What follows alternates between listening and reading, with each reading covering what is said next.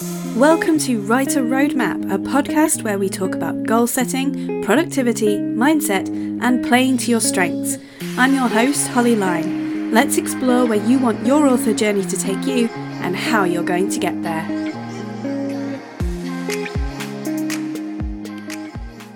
Hello, navigators, and welcome to Writer Roadmap, the podcast for writers seeking inspiration, guidance, and support on their creative journey.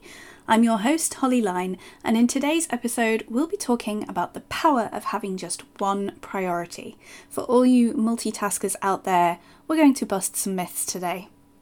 To start, let's talk about what it means to have only one priority. When we hear that term, it doesn't mean that you only ever have one task to do, but rather that at any given moment there is only one task that you're focusing on. It's about choosing where your energy goes at a specific time rather than trying to juggle multiple tasks all at once. When we embark on our writing journey, it's easy to get overwhelmed by everything that needs to be done, writing, editing, publishing, marketing, the list goes on and on. By choosing one priority, you give yourself the permission to focus, to allow your creative energy to flow freely into one thing at a time. Now, there's a bit of a linguistic and logical twist that I want to touch on here. You see, by its very nature, the word priority defies plurality. Priority comes from the Latin prior, meaning first, when you have a priority, it implies that it's the first or most important thing. So the concept of having multiple priorities is a contradiction.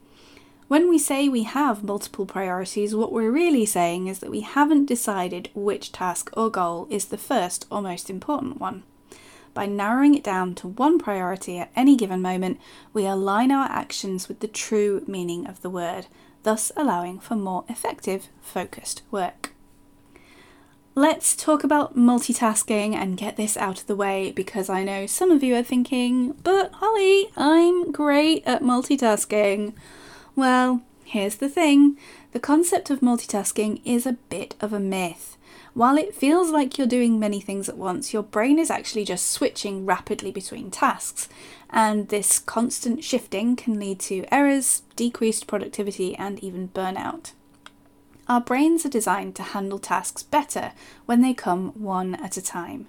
When we try to divide our attention, we're simply not as accurate or efficient.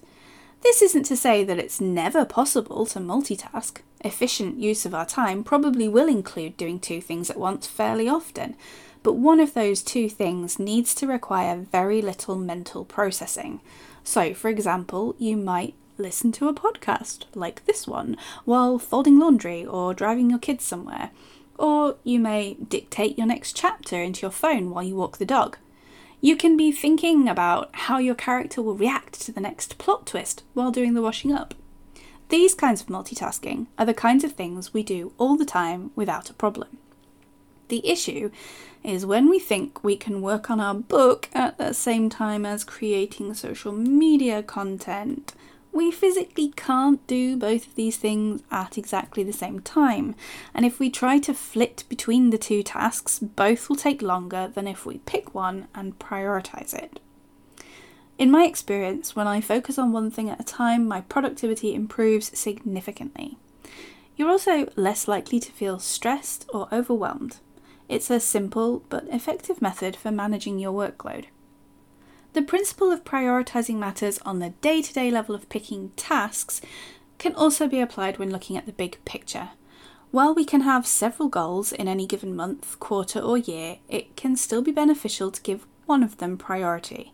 But how do we choose? It helps to decide what your longer term vision for your life looks like, or to pick a core value for your life.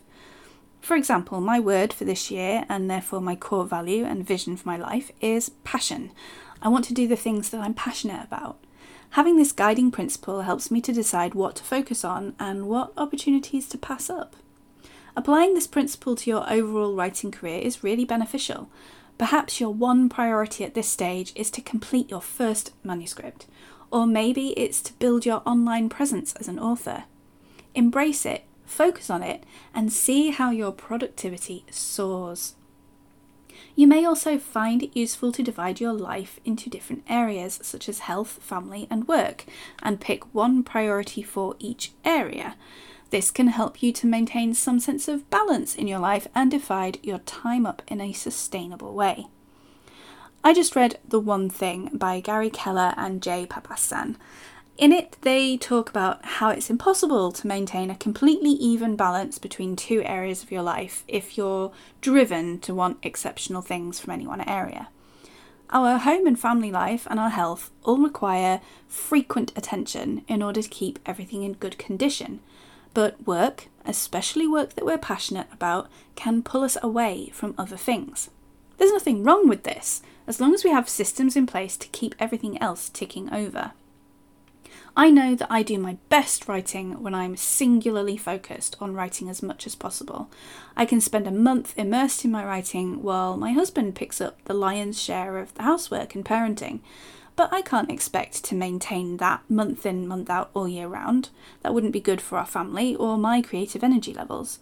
But your situation may be different, and how you work best will be unique to you but for the vast majority of us, picking one priority at a time will be the most efficient way to get things done. That's all from me for now. I'd love to hear from you. What's your one thing right now? Let me know on Spotify or Instagram at HBLyne. Thank you for listening and happy planning. You've been listening to the Writer Roadmap podcast with Holly Lyne. Join me every week for microdoses of motivation and inspiration to help you navigate your writing journey. If you enjoyed this episode, please subscribe and leave a review on your favourite podcatcher. Happy planning!